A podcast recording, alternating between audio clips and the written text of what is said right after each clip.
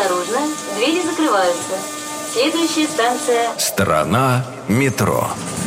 К 80-летию московского метрополитена. Открывшаяся 11 сентября 1938 года, станция «Динамо» была на тот момент самой глубокой в московском метрополитене. Именно поэтому она была выбрана для проведения опытов в области ядерной физики. 40 метров грунта надежно изолировали специальную подземную лабораторию от космических помех. В 1940 году на станции «Динамо» в ходе серии ночных экспериментов физики Георгий Флеров и Константин Петржак обнаружили эффект спонтанного деления ядер урана.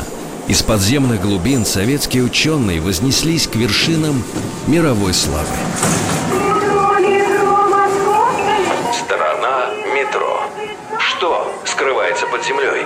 Полная версия по субботам с 6 вечера, а также в любое время на сайте Радио Маяк и в подкастах iTunes.